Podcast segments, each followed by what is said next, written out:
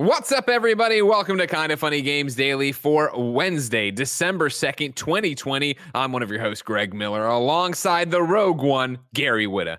Hello. It's my first time seeing that very festive intro. I love it.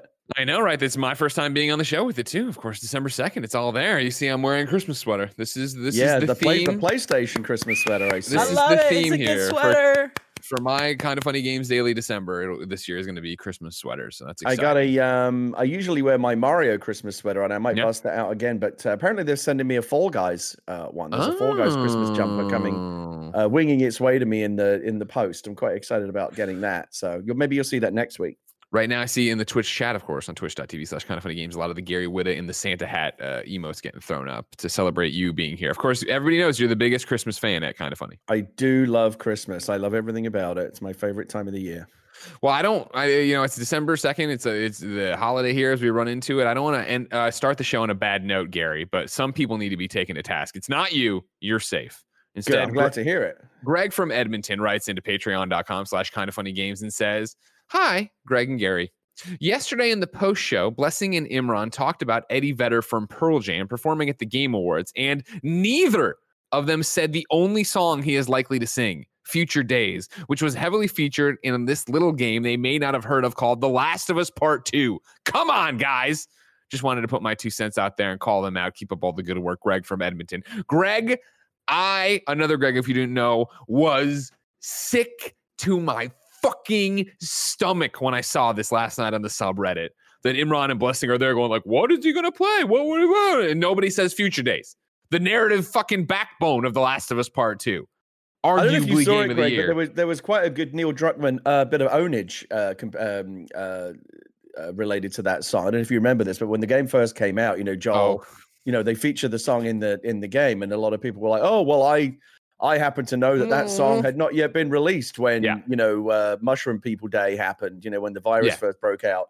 And Druckmann pointed out that may be true, that the song had not been released, but Pearl Jam had performed it live at a concert prior to that. And I think the argument was that Joel had gone to that concert because he was such a big fan. I loved this, yes, where they tried to catch Naughty Dog on this, and Neil's response, yes, was like, no, Joel is such a big Pearl Jam fan that they had played it and it had been posted to YouTube. And then he had watched it on YouTube, and he had learned the song that way before. And I was like, you got to get up in the morning. You got to get up early in the morning to get one over on Dr. Uckman, Greg. I don't think Neil Druckmann sleeps. He just grows hair. So, yeah, he's up on everything. That's how it's going to be around there. Also, but Gary, apparently, an incredible Fall Guys player. He got 5 crowns in a row. He got that, the most difficult achievement to get, perhaps in the entire PlayStation universe. He's a Fall Guys champ.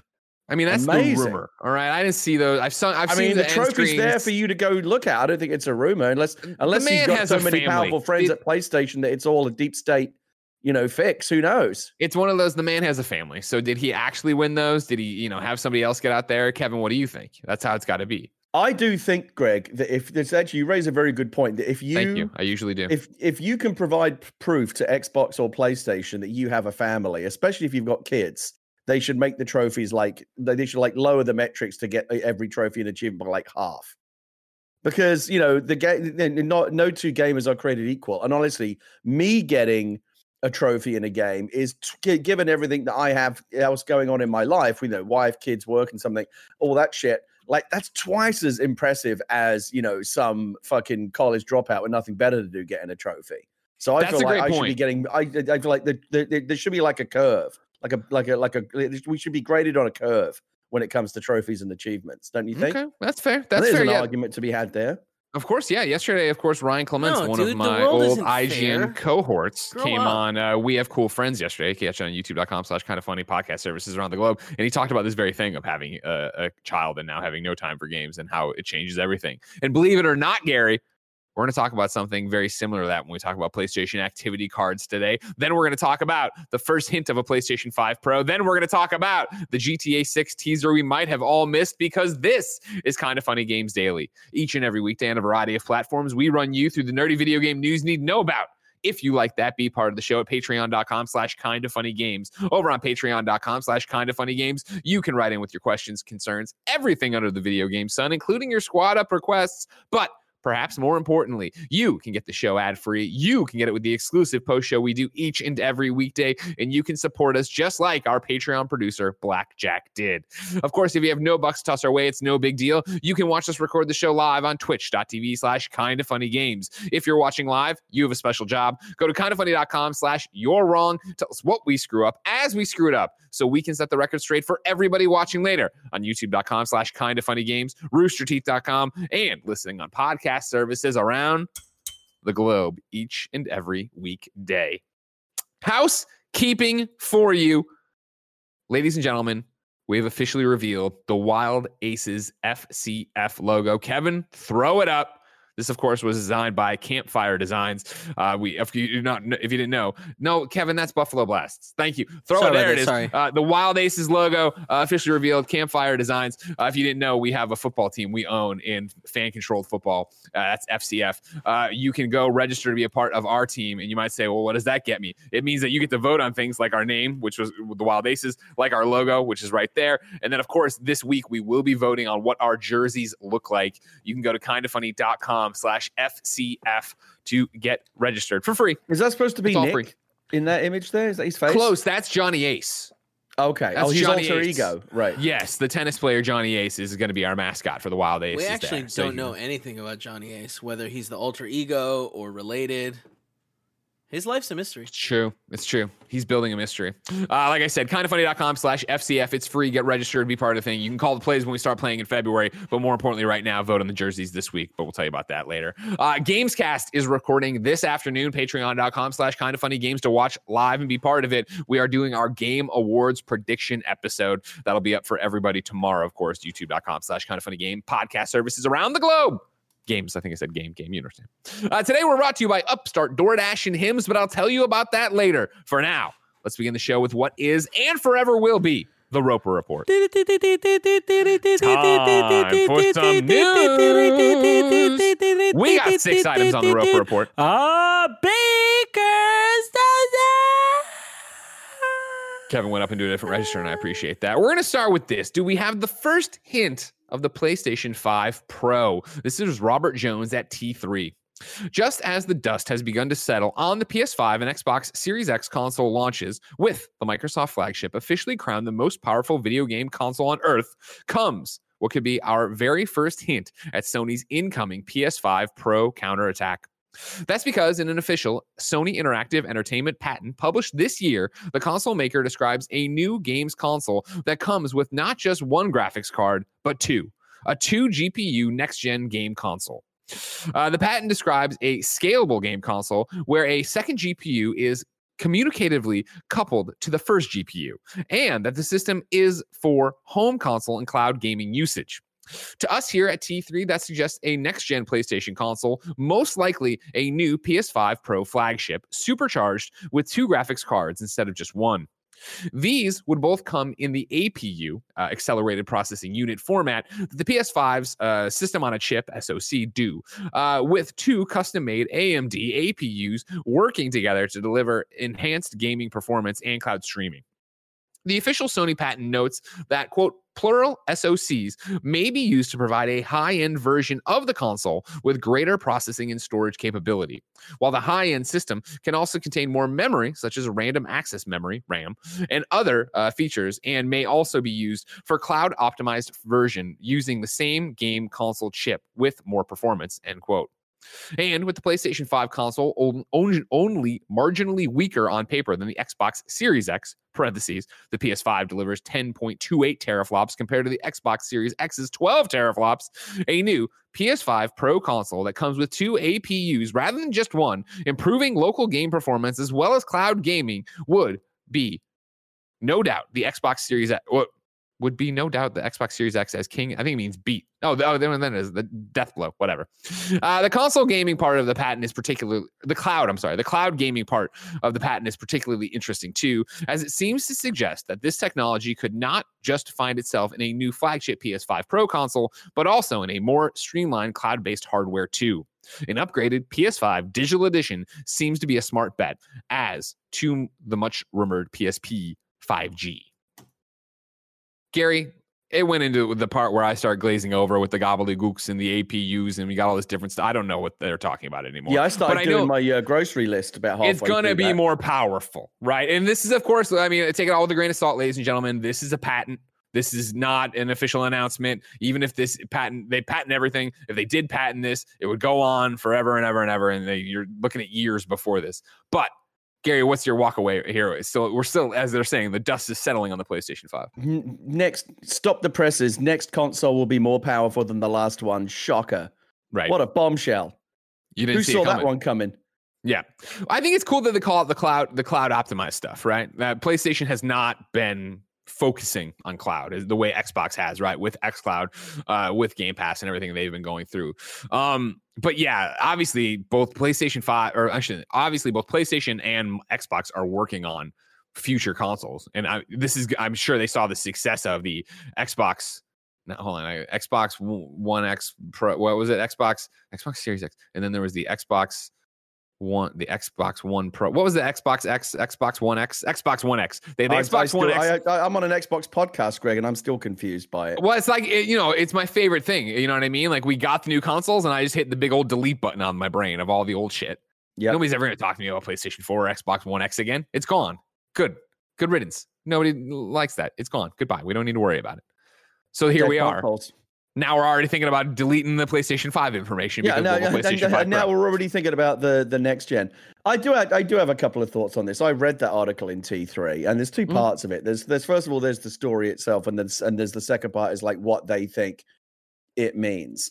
The first part, look, I'm not a tech expert at all. I just replaced a graphics card in my PC the other day, which is a relatively simple piece of PC surgery, but it was still very touch and go because I just have a knack for fucking even the simplest jobs. Sure. I do know this though. The kind of Voltroning two graphics cards together in the PC world, whether it be through SLI or CrossFire or whatever your preference is, the different manufacturers have different ways of doing it. That's pretty much a dead technology on PC. No one does that anymore. Like the latest NVIDIA cards don't even support SLI anymore because joining two graphics cards together ended up being like, but for various different reasons, it was basically figured out that like that's not the way forward anymore. Like it's better to just have one really powerful card than two separate ones. Now it may be that due to the particular nature of the custom PS5 Pro or PS6, whatever you want to call it, architecture might be that they have a better way of doing it. But on the PC side, and basically you can always look to the PC for like where the next, basically the PC that I've got under my desk right now is more powerful than whatever the Xbox, the next Xbox or the PlayStation 6 will be. So, we're always ahead of the curve technologically over here on the PC side. And we've already figured out that SLI or CrossFire joining two GPUs together is not where it's at. So again, Sony may have a really good reason that goes beyond my technical knowledge to believe that is something that is worth doing. What I did think was surprising, though, was T3's take on it, which was, oh, this means Microsoft is in big trouble. Sony's next console is going to be more powerful than the last one.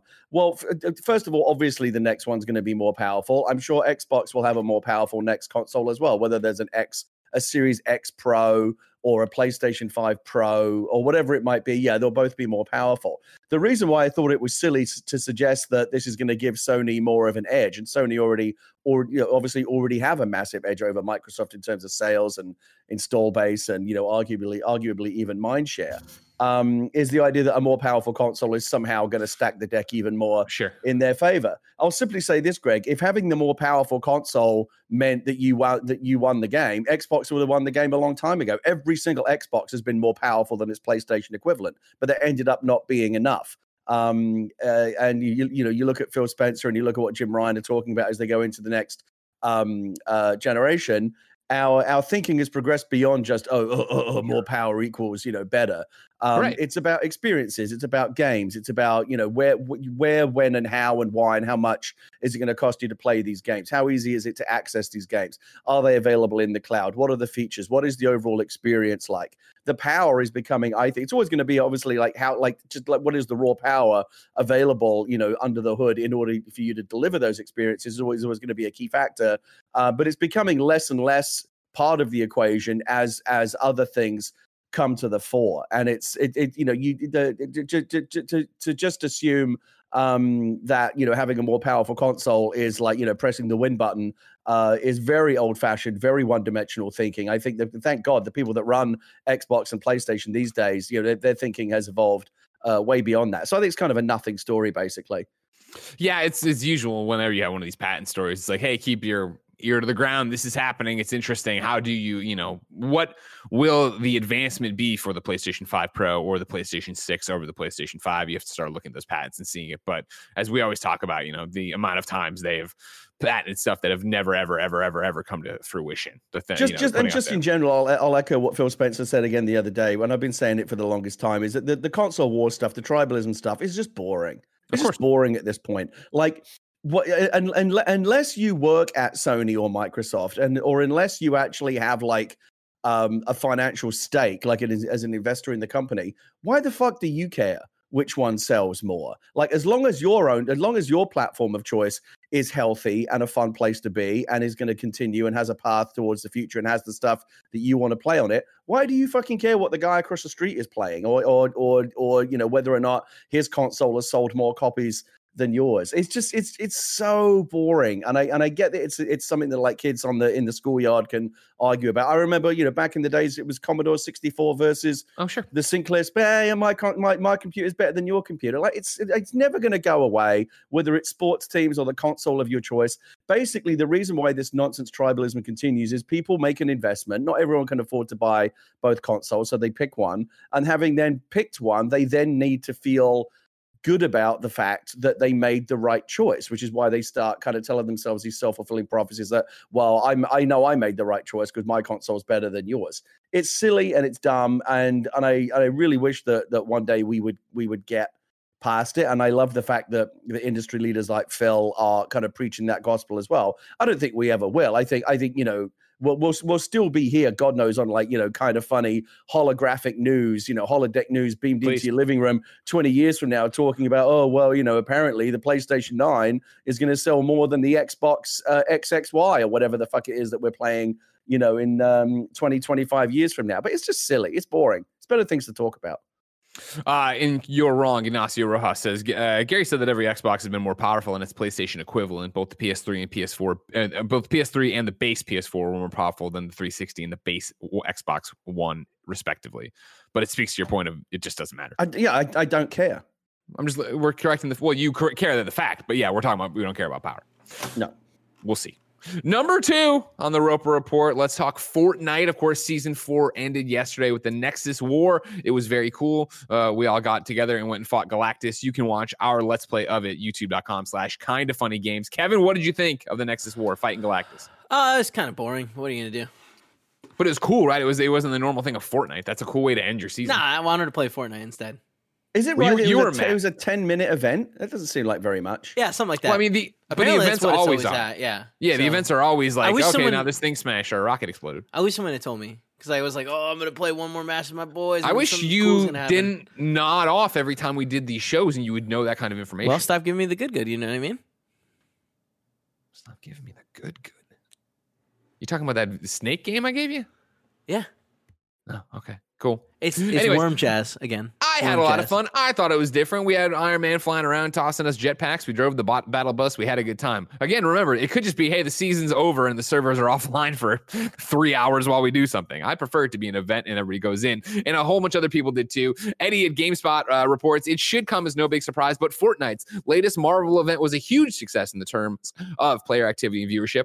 According to numbers released by developer Epic Games, some 15.3 million people were logged into the game at the same time to watch the Devourer of Worlds himself, Galactus, descend upon Fortnite. It was awesome. People. A ton, yeah, exactly. It's something different, it's, you know, especially for, as usual, the free-to-play game, and Fortnite continues to evolve and change and do different things to bring. Yeah, I mean, Fortnite's not my cup of tea, and I don't play it. But you know, obviously, it's a big enough thing that like if you're in any way involved in video games, you can't ignore it. You can't not be aware of it. And just from having like watched it as a distance, especially when it kind of blows up at these big events that like yesterday, my Twitch feed, like it was all over my Twitch feed. It was all over my Twitter. There was just no getting away from it. But to Epic's credit, yeah, I think they have done a really good job of creating these kind of like event-based gaming experiences where it's like, you know, everyone kind of comes together for like one big collective experience, whether, you know, whether it's these kind of virtual rock concerts or I think, I can't remember what the last one was, but I remember watching some Twitch stream of France where there was some like giant kaiju battle that was happening. And I remember thinking, wow, that actually looks really epic. No pun intended. They've done a good job with it. However, you mentioned the Twitch streams. Obviously, yes, they were everywhere. We streamed it, like I said, youtube.com/kindoffunnygames to see the video. You could be in trouble if you streamed it right afterwards. Twitch support tweeted, if you stream the Fortnite Nexus War event and you want to be cautious about DMCA risk from the music in that event, consider exporting/downloading and then deleting any related VODs or clips. This is a different conversation, Greg, but that as a Twitch streamer myself and someone who knows a lot of Twitch streamers, including some people whose careers are as Twitch streamers, sure, it's a real issue of concern for them, and it's got to get sorted out. The current Twitch solution of, oh well, read the EULA and just mute any music that might be copyrighted, it's not good enough. The burden should not fall on the individual streamers. The people who actually create all the content that makes Twitch such a valuable property, this should not be their job. And I admire CD Projekt Red and other companies. FIFA does this as well, stepping in and kind of trying to kind of provide a stopgap solution by having these streamer modes when they say, well, you know, if you click this button, the game won't play any copyrighted music and stream without a hassle. But that kind of sucks as well, because for a lot of people who want to play the game and stream it as their primary way of experiencing the game, playing it with their Twitch chat, with their community, they are going to be experiencing a suboptimal version of the game because some content's going to be canceled out by that streamer mode. So it kind of sucks. You know, look, Twitch is owned by the richest man in the history of the planet. He should be the one sorting this out. They need to come up with some kind of solution, the way that YouTube and Facebook gaming has, where there's a button you can press, or even if there's a little fee or something, there's got to be some way to do it where you maybe it's an additional subscription or something, whatever it is. But like this needs to be like fire and forget for Twitch streamers. They need to be able to play the games, to have the music that's baked into the game without worrying about getting a DMCA strike. Because listen, if you get 3 strikes, your career as a Twitch streamer is over. And that's the problem where there's this weird area of it where it's right now. It's that the solution that Twitch has come up with doesn't work. It's like you're saying, it's either nothing happens or you're completely burned. There has to be some kind of middle ground in there because, there's a difference between, you know, Kevin and I are playing Fortnite and I want to play Weezer's Pinkerton back to back like that. Okay, that's fucked up and I shouldn't be doing that. Obviously, that's on me. But when, you're playing a game, you don't know what's around that corner. They do a giant thing. There's a moment like in Control, right? And I don't even know if that's a copyrighted song. But like you hear all of a sudden there is something that's epic and part of the game. It sucks to think that the developer's vision of that needs to include, if they want it to, hey, will this get people in trouble on streaming? Or a streamer has to be on top of it at all times, not knowing what's around the corner to run into it, to have it happen and then get fucked over. And then, like you're saying, there's all these different strikes that'll happen. Like, there's got to be a better way to do this. And the music that's baked into the games is the stuff that needs to be addressed first. But I'll give you like a another weird case, because there's all kinds of content gets streamed on Twitch. Sure. Look at Animal Talking. I was going to say you have musical guests come on and perform their songs. I had to delete all of my VODs because this is a real issue. So, I don't want to bore you, but I'll give you the quick version of it. We've had a lot of big musical acts on Animal Talking. We had Sting, Selena Gomez, Gorillaz, all these big musical acts, and they played. Say again? Ambolina. Who? What? It's Andy's band. Andy's band from back in when he lived in Texas. Andy Cortez. They play Andy Cortez, Who sits with us we haven't sometimes. Had that. Maybe for the next season. We haven't booked Andy's band yet, but we've had some pretty big musical acts on the show. Obviously when Sting comes on the show or Gorillaz or Selena Gomez come on and perform their own music, we have permission to use that music. Now we still on the YouTube side, because we post the episodes on YouTube after the live Twitch broadcast, we still have to jump through a bunch of hoops where we work with the record label to get the music, properly cleared through copyright and stuff like that. But there is a mechanism, there's a system to do that where any kind of copyright claims can be addressed. The record label can do what's called whitelisting our video or our channel to make sure that the video doesn't get blocked or demonetized or taken down. YouTube has a system for that. Twitch doesn't. And so all of my Animal Talking episodes that used to be on Twitch VOD, I had to take them all down because I didn't want to wake up one morning and find that I've got Twitch, DMCA strikes on like 10 different episodes of Animal Talking, even though I know I had the permission and the license to use that music. Twitch doesn't allow me to tell them that. There's no back-end system, no automated system, no back channel for me to do it. I could easily have woken up one morning and my Twitch channel just gone, because 3 strikes and you're out. And I YouTube's great about it. Like, yeah, and it's because they've built for that. But Twitch also does want to be a VOD platform. They've, you know, they made it so you can upload. They have your offline page. They have all this different stuff. It's a weird solution that they've This needs to get sorted out at the corporate level. Twitch, stroke Amazon, which, as we all know, has infinite money, infinite resources, needs to get together with the record labels and come up with some kind of blanket coverage for streamers so that they can play the games as they come out of the box to their audiences without having to worry about getting taken down, or without having to compromise the experience by pressing some kind of streamer button that pulls a bunch of cool music out of the game. This should not be a problem that is solved from the bottom up. It is a problem that needs to be solved from the top down at the corporate level by Amazon / Twitch working with the record labels to come up with like some kind of blanket solution for streamers, so they just don't have to worry about it.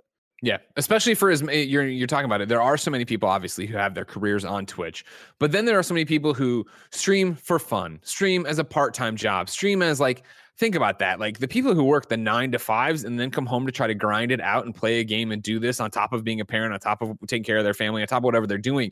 You want them to have to worry about like, They're just playing a fucking game and they go down and a radio over in the corner is playing some, you know, something. And I don't even know if Last of Us is one of them, but it's playing Future Days. And like, that's what gets them dinged. And they have no idea what the fuck's going on. I mean, and it's getting really silly now, Greg, because these algorithms are so aggressive. There was a really ridiculous example. You know, like Phasmophobia is a really popular game right now. A lot of people like to stream Phasmophobia, and you know that's kind of a haunted house game where you kind of like, you know, tracking down ghosts in the house. There was a Twitch stream where people were trying to kind of talk to this ghost, and they were making kind of ooh kind of like noises to this ghost trying to communicate with it in the game, and that got flagged as being too similar to some obscure album of like Gregorian chanting. And they got the algorithm basically fucked up. But again, even when the algorithm fucks up, there's no way to fix it. Like Twitch is just like, well, computer says you fucked up. Sorry, computers never get anything wrong. Computers never been wrong before. Yeah, yeah. So it's a big, big problem that has to get fixed. Agreed, Gary. And before we get out for Fortnite, Chapter 2 Season 5 is now officially in swing. The big one that I'm sure you've seen, the Mandalorian himself, and of course, Baby Yoda, aka Grogu, are on the battle pass. Troy Baker is the voice of Jonesy, and there's a whole bunch of other hunters that are being teased. It looks like we are going to have people from around the multiverse who are hunters show up, so we'll see what that's all about. Kevin, you played all morning. We played. It's on our Twitch VOD right now if you want to check it out. What did you think? I loved it. I'm all in. They got all the good players playing right now, you know what I mean? So it's a little tough. I unfortunately missed that first video with Troy Baker because I tried to pause. You watch it? I tried to pause it by... Oh, I can. Oh, excuse me. I'm going to go do that then. Okay, cool. No problem. Yeah. Well, there's going to be more Fortnite here because we're all obsessed right now, and I'm sure we will continue until Cyberpunk comes around and dominates all of our time. Number 3 on the Roper Report. Did we all miss a GTA 6 teaser? This is Luke Winky at IGN. It's a dirt road that kind of looks like a Roman numeral. In the doldrums of the Grand Theft Auto hype circle, that alone is enough to get excited about. Here are the basics. Rockstar released a typically cryptic teaser for its next batch of GTA Online content. In it, the ever-elusive company revealed that the upcoming expansion will add a new landmass to the existing Los Santos map, possibly in the form of some offshore island. During that teaser, the coordinates 38.527, comma, -79.6129 briefly appear on screen. Dump those numbers into Google Docs, which I think he means maps, and you'll see Middle Mountain Trail right on the shaggy border between Virginia and West Virginia. Zoom out and take it all in. There's a hairpin turn there that, when viewed at a precise angle, seems to form a V and then an I. V-I-V-I. 6. Grand Theft Auto is a series filled to the brim with innumerable Easter eggs, conspiracies, and urban legends. But this, a potential GTA 6 announcements confirmed through the literal geography, seems like the most brazen by far. Over on IGN, you can read Luke's article, which goes into the GTA 6 subreddit, which has all these different people arguing about it, debates about it, and this stuff. I thought it was a fun one to toss out that, Gary, I 100% believe is real. You know, in the UK, Greg, in the newspaper industry, we call this the silly season. Yeah. Because it's the time of year when there's not really a lot. I mean, obviously this year there is, you know, with Brexit and Trump and COVID and everything, there's a lot of news. But typically around the holiday season, like news kind of, there's not a lot of news to report. And so people, and so newspapers will basically like write any old shit. And that we call that the silly season. This is a silly season story. But you're right, though. I still want to believe it, as dumb as it is. I mean, why would you put those numerals in there not to? Somebody obviously at Rockstar did it thinking, hey, this kind of looks like a 6. Put it in there. People forgot. Are we... It, like, you know, they're talking about, oh, it's a potential GTA 6 announcements. It's like, this is not the announcement. This is not the confirmation. They just know, we all know they're working on a GTA 6. Of course they're working on a GTA 6. Not making GTA 6 would basically be the video game equivalent of that scene in The Dark Knight where Joker burns all that money, right? Like, why would, like, of course they're doing it. Of course they are. So it's really just, it's obviously a matter of when, not if. There it is, Kev. Like, you see it. VI 6 6. It could also be a Z. Hold on. Let me look at this. I got to see this myself. This doesn't look. Here's the thing. Okay, now that I see it, that's even sillier than I thought. Come on. But here's the thing. Rockstar put these coordinates in their video. Like, it's not like fans are pulling this out of their ass and being like, oh, man, like, I found if you add up this and do that, and like, Rockstar put these in the numbers. Great. There it is. Whose phone number do you have at Rockstar? Call and confirm. I'm not going to confirm whose numbers I have and don't have. I mean, but again, though, even if it's a thing, it's a vague hint towards something that we already know is going to happen, right? True. Great, it's not like, oh, well, it's not like, oh, is Mass Effect going to come back in a real way? We're like, maybe that'll happen, maybe it won't. We know they're making GTA 6. I just want the announcement to come out, Greg, to finally get the bad taste out of my mouth, which is still very much there from that fucking PlayStation announcement where they opened on Rockstar and a big city, and you're like, oh my God, is Sony going to drop the bombshell of all bombshells? Come on, GTA 6. It ended up just being a fucking remaster of the old one. Bullshit. That was funny. They got us scared. No, it was a bad troll. We were all scared. It was like, oh my God, is this Vice City? We getting another Vice City? That hurt. When that happened, it was like, whoa! And I was like, oh, it's just more GTA. Okay. It was a troll move. It's the same thing as always. That's something that's happening. What Number 4. Oh, this is a big one. Okay. And this is honestly something I've been waiting for a long time. Number 4, I'm going to editorialize a little bit of the headline. But someone is finally studying inverted gamers. The Greg editorializing is, hopefully they're able to find a cure for you people. We'll fix them good, Greg. This is Keith Stewart over at The Guardian, right? It is one of the most contentious aspects of video game playing, a debate where opposing sides literally cannot see each other's perspective. When The Guardian ran an article asking why a large minority of game players invert the Y-axis on their controls, meaning that they push their joypad's thumbstick down to move upwards on the screen, the response was huge. Hundreds of comments ferociously. Is that not? Kevin, what's his word? Because it's got ferocious in there. It is ferociously. I'm honestly, I don't have it open. I'm not looking. Okay, fine. Ferociously arguing. It's not. I don't think it's how you spell ferocious. This is a typo. Vociferously. No, there's no. Arguing with axis inversion was the only way to navigate a game world, and hundreds more incredulously arguing the opposite. The purpose of the article was to discover reasons for the dichotomy in visual perception. Was axis inversion just a habit picked up from playing flight simulators, or did it point to a fundamental difference in how people perceive themselves in virtual worlds? There was no conclusion, but the argument raged on Twitter for days, and honestly for years in video game journalism, podcasting, and everything else. Greg. What? Oh, you got it here? What do you got for me, Kevin? Tell me. It's right there. It's too small. Tell me. It's all blurry because it's... Hold on. Vociferously. What? Thank you.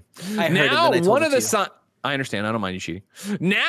One of the scientists interviewed for that article, Dr. Jennifer Corbett, co-head of the Visual Perception and Attention Lab at Brunel University, London, is taking the matter further. Inspired by the ensuing debate, she and her colleague have begun an exploratory study looking into the science behind controller inversion. With backgrounds in vision science and cognitive neuroscience, Corbett and her partner have employed a variety of research methods from neuroimaging to computational modeling to psychophysics in their previous work. Now, with the help of 7 psychology students, they will be running remote behavioral and psychological experiments using volunteer gamers aged between 18 and 35. Quote, although it's not per se a topic we'd study in our lab, we'd have to pause regular EEG and eye tracking experiments due to COVID and shift to online experiments, she explains. This was the perfect opportunity to pursue such a question, especially given how much this has excited the hardcore gamers in our lab. The article goes on, but finally, Gary, you know what I mean? Like, all these people who are wrong. All these people who turn on games or pick up their demos and go, oh, I got to invert the controllers. We're going to find a cure for you folks. And I'm excited for that, Gary. I think it's actually really interesting. First of all, you should always should follow Keith Stewart on Twitter and always read everything that he writes about video games for The Guardian. He always does, always writes really good, interesting, thoughtful pieces about video games. So if you take nothing else from this discussion, go check out Keith Stewart at The Guardian. He's one of my favorite people writing about video games these days. On the issue, he's Keith Stewart, KeefStuart. He's verified. I followed him because of you, Gary. There you go. Yeah, he's good. Really, he writes a lot of really good stuff. He used to write for Edge, and he writes a lot of good stuff for The Guardian now. I like Keith a lot. On the inversion issue, it's funny. I was thinking about this the other day because I, much like you, Greg, I mean, for you it was your first time, but I actually went back, you know, because I got the new Xbox. Finally decided to dive into the Master Chief collection and played for the first time in almost 20 years, went back and played the original Halo. And one of the interesting things about it is that it's, you know, in many ways it is an artifact of, you know, the early days of, you know, console first-person shooter game design. I would argue, some might disagree, but I would argue that Halo was really the first truly viable, you know, dual thumbstick console shooter. It's, for me, it was the game that made, that basically proved the case that shooters could be viable on a dual thumbstick controller as opposed to just keyboard and mouse. I came to that game as, you know, a diehard PC gamer, keyboard and mouse guy, and I kind of went to Halo with my arms folded. This isn't going to work, and it did. And I was really, you know, never looked back. And now, you know, I play, you know, twin stick, you know, shooters on console all the time, and had a great time. What was interesting about it was, you know, there's a lot of games from those early days had that little piece of routine that you had to go through where. It was, okay, Master Chief, look at these four lights. And you look at these four lights, and it just teaches you how to kind of look around with the thumbstick. And then it says, okay, now I'm going to invert your controls. Now try it, you know, with the controls backwards. And you do it that way. And then it asks you, which one do you want to go with? Like, they basically bake the y-axis inversion into the kind of the tutorial of the game. And games don't really do that anymore now because, you know, we're all used to what y-axis inversion means, and now it's just a checkbox. But back in the day, the games kind of had to teach us that was an option. And the reason why it was an option is because even back then we understood that people's brains are just wired differently. Some people want controls you know, one way, and some people, I'm not going to say right or wrongly because it's, you know, there's a right and there's a wrong. No, there's no right or wrong, Greg. It's whatever. Gary, we have scientists looking for a cure finally. Yeah, clearly, fix them wrong, kids. They're not trying to find a cure. They're just trying to understand why some people's brains are wired differently than others on this. Gary, but that's how it starts. That's how it starts. They're not trying to cure anything, Greg. We're going to cure these people. This is like when. Let me tell you something, Greg. When I was a kid, I went to school. I'm old enough that when I went to school, like in the late 70s, and they were first teaching me, you know, to write cursive. Sure. Even though I'm left-handed, the teachers forced me to try writing with my right hand. They're trying to fix you too. Isn't there something wrong with that? Writing with your left, that being left-handed was something that needed to be corrected. It's the devil's touch. When my mother heard about that, she went down to that school and she read them the fucking Riot Act. Because obviously, you know, that's not right. And, you know, you should write with whatever hand. You know, my brain is just wired to be left-handed in the same way that some brains are wired to prefer the y-axis to be inverted, which is why games have that option. We see it all the time. Fall Guys that came out recently shipped without a y-axis inversion. It was like one of their most requested features, and they patched it and added it in. Oh, you see it all the time. They were going to fix you. It's just you fight it, and eventually you get better. You know, if you use a Mac, you'll know that they have an option to turn on or off something that they call natural scrolling, where, you know, when you use the trackpad, it can either mirror the way that, if you think about the way that when you scroll through your phone, right, when your thumb moves down, you're actually scrolling up the page and vice versa, right? It's kind of flipped, but that's how the natural action of it works. Some people like that mirrored on a track. Like my wife likes natural scrolling on. And I don't. So like when I have to use her MacBook for something, it drives me fucking crazy because I'm like, why isn't this scrolling the way I want it to? And vice versa when if my wife uses mine, it's like, you've got this backwards. It's not backwards. It's just the way you want it to be. So thank God for that checkbox, you know, because if we were all forced to kind of use our, you know, a non-dominant hand, that would be a nightmare. Just in the same way if we were forced to use an inverted or a non-inverted. and then y-axis, a lot of people would be left behind, and a lot of games wouldn't be viable. So I'm really, really glad that, you know, long ago we decided that we needed to accommodate everyone. Whether or not there's anything practical to be learned about, you know, let's say we get to the bottom of this. Okay, what then? Yeah. Like, again, it's not something that needs to be cured, but just as an exercise in pure research, it might be interesting to learn and read about why some people's brains are wired one way from birth that way, and others are different. Maybe it's not from birth. Maybe it's a learned behavior. I don't know. That's what this research might get to the bottom of, and I think it's really interesting. You know, we've had some fun here, poking fun at inverted people, talking about finding a cure. Of course, enjoy games however you enjoy them. We're all having a good time, having a laugh. But play right, right?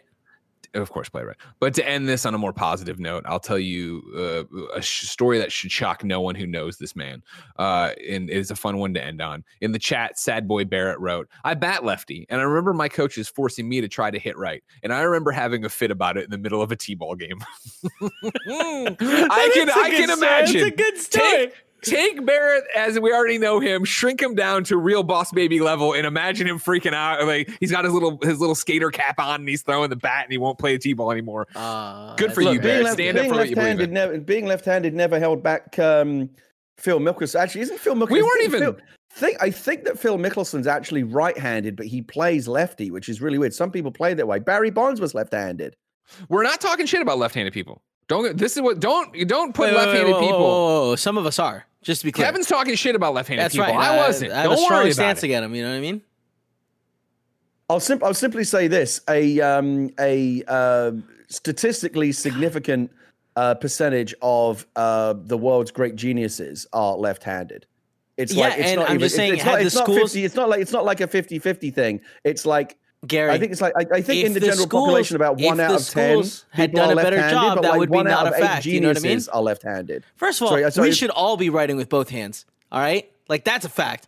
Every genius, that. If a spider can do it, why can't we? Exactly. Thank you, Greg. Thank you. Web comes out of their butts and mouths. I don't know about that second part. Number 5 on the Roper Report. Guess what? People love single-player games, but do you love activity cards on the PlayStation 5? Patrick Klepek over at Vice put up this one. Video game companies like Sony and Microsoft spend years planning their next-generation machines. The moment one machine is out the door, they're sketching out what the next one looks like, even if it won't ship for another decade. Sony's big plans for the PlayStation 5 were in motion long before the hardware showed up at people's doors, and that included its ambitious ideas for the PlayStation 5 interface, such as the activities that I wrote about last week, where people can instantly jump around to different game quests by sorting through a menu. When I shared my story on Twitter, it prompted a surprisingly visceral reaction. Equal parts backlash for Sony, openly advocating for people to avoid immersing themselves in game worlds, and praise from people who are excited for a different way to play their games. Of course, Gary, you've paid attention to activity cards, right? You can jump around, you can use them, they're tracking different progress. To be honest with you, Greg, I haven't spent a whole lot of time playing games on the PS5. We played a lot of Sackboy, and I'll say again, don't sleep on Sackboy. Don't sleep on Sackboy. Especially if you've got multiple controllers in the house and you've got a family. Play like my wife and my daughter are all playing Sackboy together, 3 players, and it's great. But the 2 main things that I'm interested in playing right now, Miles Morales and Spider-Man Remastered, I'm not going near until they either patch the game some more or patch the firmware, because wasn't Joey Noel just the most recent one to have her system brick because her system froze up during Spider-Man Remastered? It just crashed. Yeah, but then she ended up with some kind of weird residual audio issue afterwards. Like I've seen too many issues with it. I'm not going to touch those games until the system gets patched a bit more. To your point, though, I did read the article that Patrick Klepek posted about this. Sure, yeah, I'm going to keep reading. I was just wondering if you were briefed on activity cards. Yeah, I thought it was interesting. Yeah, go ahead. Okay. Sorry. I thought it would be interesting then to better explain Sony's own internal logic for why it made this feature such a big part of PS5, based on confidential documents Vice Games recently obtained by a developer who was briefed on them.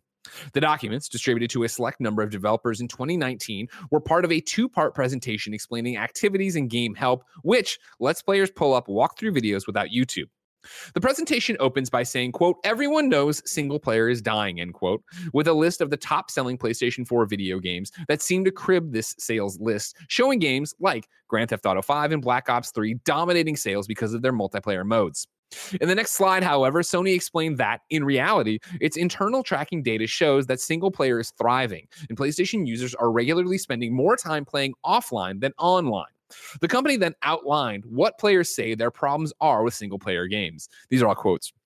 No idea how long I might need. Don't play unless I have 2+ free hours. Takes a lot of time to scan through long help videos when I'm stuck. How to engage socially without risk of spoilers. Forgot what I was doing in the game last time. Hard to get back in. The presentation at times cites surveys Sony has conducted to learn more about what its players think, but it does not lay out many specifics about the data itself. One survey cited said it spoke to roughly 3,000 players. Quote, in an ideal world, every player has the time has the time to spend hours per day, every day playing games. In reality, most people have jobs or kids or school or all of the above. Often, free time comes wedged between other obligations. An hour before bed, a 30-minute break between homework assignments, a few minutes before your online multiplayer match. That was all quote, obviously, back to Pat's article. The problem, Sony proposed, was that people don't have enough information to determine when and how they should play a single-player game. Alongside being able to jump around between different quests, Sony's activity feature would suggest how long it would take to finish a quest, allowing players to find something that fit best with the time they have available. All of this, according to Sony, creates friction, while their proposed system, dubbed the Universal Data System, can help solve. Quote, we can change should I start playing to which part should I start playing, reads a slide next to a screenshot from Uncharted. The options are there, the choices are clear, the game is calling. Pick up that controller, it's time to play, end quote. There is no universal system for implementing activities in PlayStation 5 games, which is why you see it used differently across games. In Demon's Souls, for example, it's warping between worlds. In Miles Morales, you can jump straight into a story mission or side quest if you don't feel like swinging across the map. According to Sony's presentation, the ideal activity is one tied to, quote, a unit of gameplay inherent to the game structure, e.g. quest, chapter, or mission, end quote. Gary, obviously, there's more to Patrick's article. There was he at the very part when he was like, I shared my story on Twitter. It was the link to how much he dug activity cards and how he was using them. I was surprised to find when Patrick initially reported on it, there was a backlash to it. I haven't used activity cards at all, really, but I don't see why people would be upset that they're there and ruining the experience for being immersed or whatever. How do you feel? I mean, it's not like they're being forced on you, right? If you don't like them, don't use them. I do think, again, it is opens the door to another really, really interesting discussion about, you know, how we have come to experience games and how people, you know, have different ways of different preferences for how they experience games as we move increasingly into this, you know, this world of, you know, big sprawling worlds where it's not just, you know, this kind of linear, here's the next mission, but you can kind of go anyway in a world of, you know, GTA 5 and Assassin's Creed and Spider-Man, where there's like a massive open world and you can wander around and discover things. And that is great. And I love that. I remember in Spider-Man on PS4, even when fast travel, even when I had all the fast travel spots unlocked, I often chose not to use them because I just honestly just enjoyed swinging sure. through the city and just encountering random crimes and stuff like that was such a joy that it didn't get boring. It's like, fuck it, I'm just gonna go the old-fashioned way over to this next mission because I just, you know, I enjoy the journey and just swinging through the city is so much fun and stopping to intercept random crimes is fun. Sometimes if I wasn't in the mood for that, I'd do a fast travel and take the subway, but a lot of the time it was really just fun to travel around. Now, I understand people like to have the option not to. They just want to press a button and be warped to the next level. I remember when racing games went down this road, Greg. Burnout went in this direction. Sure. The Need for Speed games went in this direction. It wasn't just here's the next race. It was, you know, wander around looking for the fucking starting line so you can do the next race. Yeah. Like, that wasn't fun for me. And those games recognized that and often did include a button to just warp you to the next activity. I think it's cool that Sony's doing it. If you don't like it, don't use it. It's not taking anything away from you. But I generally kind of feel like from a developer's point of view, I would prefer to have that left in my hands, which is to say, like, let me decide as the designer of the game what options I want to give the player on a game. Well, they've already that is what they're doing, right? So that's what they're doing. I mean, is this being mandated though? Is it like a thing like trophies or achievements where Sony's saying you have to support activity cards? I mean, I think even I don't know. And if they are saying it has to be supported, you can support however you want to. Apparently, as Patrick's pointing out, you know that Spider-Man and Demon Souls use them incredibly differently.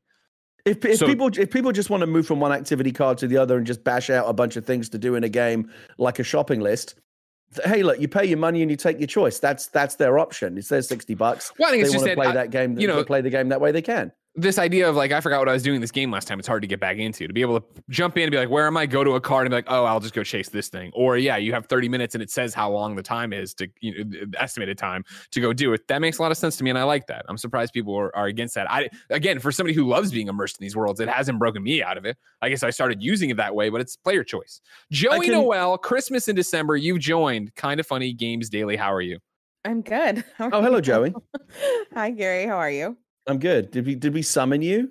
We did. And I don't know why. Gary brought up your Spider-Man woes on PlayStation 5. I was looking to see where you're at with that. What is happening with your Spider-Man in PlayStation 5? Where in the story am I? No. He was citing Gary, right? Oh, you basically you've terrified Gary.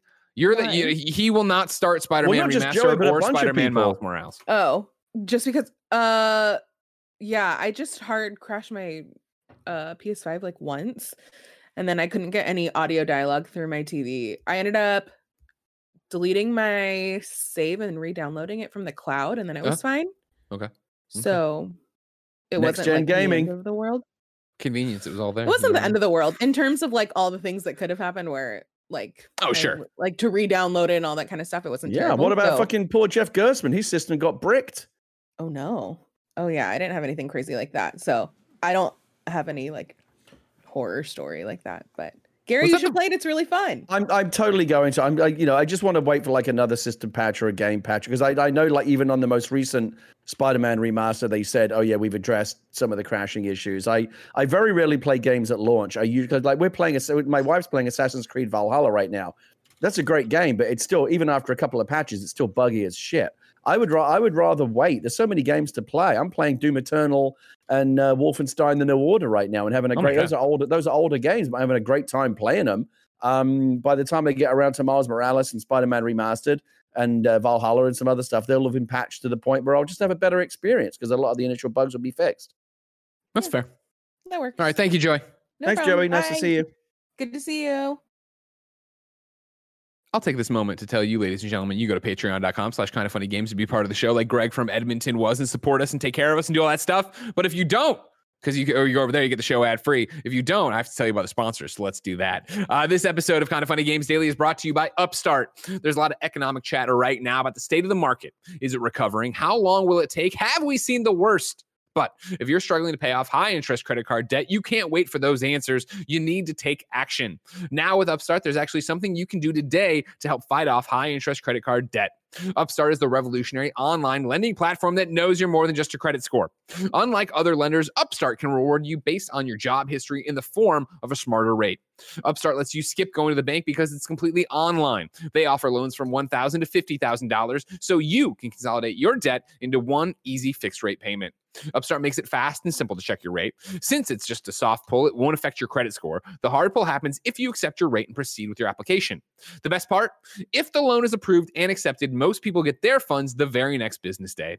Over 500,000 people have used Upstart to pay off credit cards or meet their financial goals. Free yourself from the burden of high interest credit card debt and get back to using your money your way with Upstart. See why Upstart has over 6,000 five-star reviews on Trustpilot, and hurry to upstart.com/KF Games to find out how low your Upstart rate can be. Checking your rate takes only a few minutes. That's upstart.com/KF Games. Your loan amount will be determined based on your credit, income, and certain other information provided in your loan application. Not all applicants will qualify for the full amount. Our next sponsor is DoorDash. Between the never-ending laundry cycles and incoming emails, you've got plenty on your to-do list. Give yourself one less thing to worry about and let DoorDash take care of your next meal. DoorDash is the app that brings you food you're craving right now, right to your door. Ordering is easy. Open up the DoorDash app, choose what you want to eat, and your food will be left safely outside your door with the new contactless delivery drop-off setting. With over 300,000 partners in the U.S., Puerto Rico, Canada, and Australia, you can support your local go-tos or choose from your favorite national chain restaurants like Chipotle, Wendy's, and the Cheesecake Factory. Kevin, toss up them Buffalo Blasts. Many of your favorite local restaurants are still open for delivery. Just open the DoorDash app, select your favorite local restaurant, and your food will be left at your door.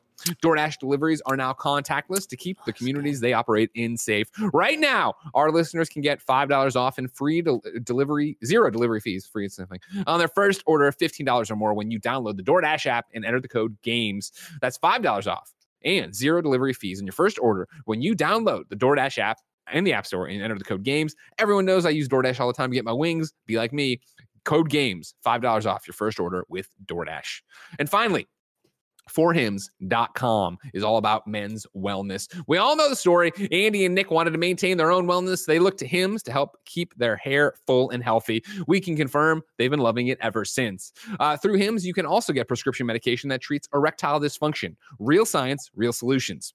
This would cost hundreds of dollars if you... And I've been making a move to call dollar smackers. Let me do that again. This could cost hundreds of smackers if you had to go through a doctor or pharmacy. Not so with Hims. Hims makes it simple and affordable. No embarrassing conversations, no expensive appointments. Just answer a few questions online about your medical history, and a provider will confidentially review it. If they approve it, your medication is shipped directly to your door in discreet packaging, and shipping is free. No more searching online for answers to questions about erectile dysfunction or sexual wellness. Just go to ForHims, go to your account, and ask a medical professional you trust. Try Hims by starting out with a free online visit. Go to forhims.com/funnygames for your free visit. That's forhims.com/funnygames, forhims.com/funnygames. Prescription products are subject to medical provider approval and require an online consultation for a medical provider who will determine if a prescription is appropriate. See the website for full details and safety information. Remember, that's forhims.com/funnygames. Believe it or not, Gary, an hour into the show, we are finishing up the Roper Report. Number 6 is a hodgepodge, a potluck of quick business things. I got a press release today about this. Today, Phoenix Labs announced the establishment of 2 new studios in Montreal, Quebec, and Los Angeles, California. These studios, along with the teams in its Vancouver and San Mateo locations, demonstrate Phoenix Labs' vision for empowering and supporting teams as they embark on the journey of developing new games. The company expects to reach 250 employees by the end of 2021 to support new game prototypes across studios while continuing to support the expansion of Dauntless. Meanwhile, over at Sony Bend, Days Gone game director Jeff Ross and Days Gone writer and director John Garvin have left Sony Bend. Both of them actually left a while ago, but just started tweeting about it. Hats off to them. Obviously, Jeff and John, they're a long time and did great work with Days Gone. So, Mazel tov, go get them. Then over at in GamesIndustry.biz, Bren Sinclair reports Avalanche Studios co-founder and former chief creative officer Christoph Sundberg today announced his return to gaming with the formation of a new studio, Liquid Swords. And then finally, breaking news as we went live today, Microsoft acquired Smash GG, an esports events platform. See, Gary, there's a lot going on. It's little stuff sometimes. It's breadcrumb stuff. But we gather up those breadcrumbs. We these are the little kind of seeds, new studios starting up and companies buying companies are the kind of seeds of stories that, like, a year from now, you'll actually see the results of those stories, and we'll have something real to talk about. Yeah, Gary, I'm excited to see if these seeds, these Deku seeds, grow into the great Deku tree. But that's so far away. If I wanted something more immediate, say what came to the mom and pop shops, where do I go?